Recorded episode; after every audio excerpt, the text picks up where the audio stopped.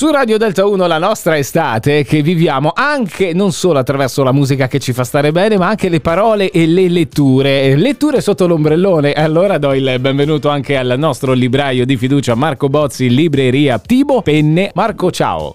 Ciao Emiliano. Questa settimana altri due libri, cosa ci consigli? Allora, questa settimana vi consiglio un classico noir da portare sotto l'ombrellone eh, che si intitola Moon Lake di Joy Robert Lansdale. In questo romanzo ci sono tutti i temi cari allo scrittore, le differenze, le disparità razziali, le contraddizioni del Texas orientale de- dell'America. È un protagonista che è un po' fuori dai generi. Il romanzo ha un ritmo molto incalzante, quindi sono sicuro che eh, non vi staccherete dal libro eh, neanche per andare a fare il bagno in acqua o solo per quello. Vabbè, vediamo, non li facciamo scottare allora gli ascoltatori. Andiamo col secondo libro. È un libro al quale sono molto affezionato, anche se è uscito da poco, perché racconta un po' la, la, la nostra storia. Eh, si intitola La libreria sulla collina di Alba Donati ed è appunto racconta i primi sei mesi di vita di questa uh, piccolissima libreria aperta sul, nell'Appennino lucchese dall'autrice appunto Alba Donati in un paesino di uh, malapena 180 abitanti.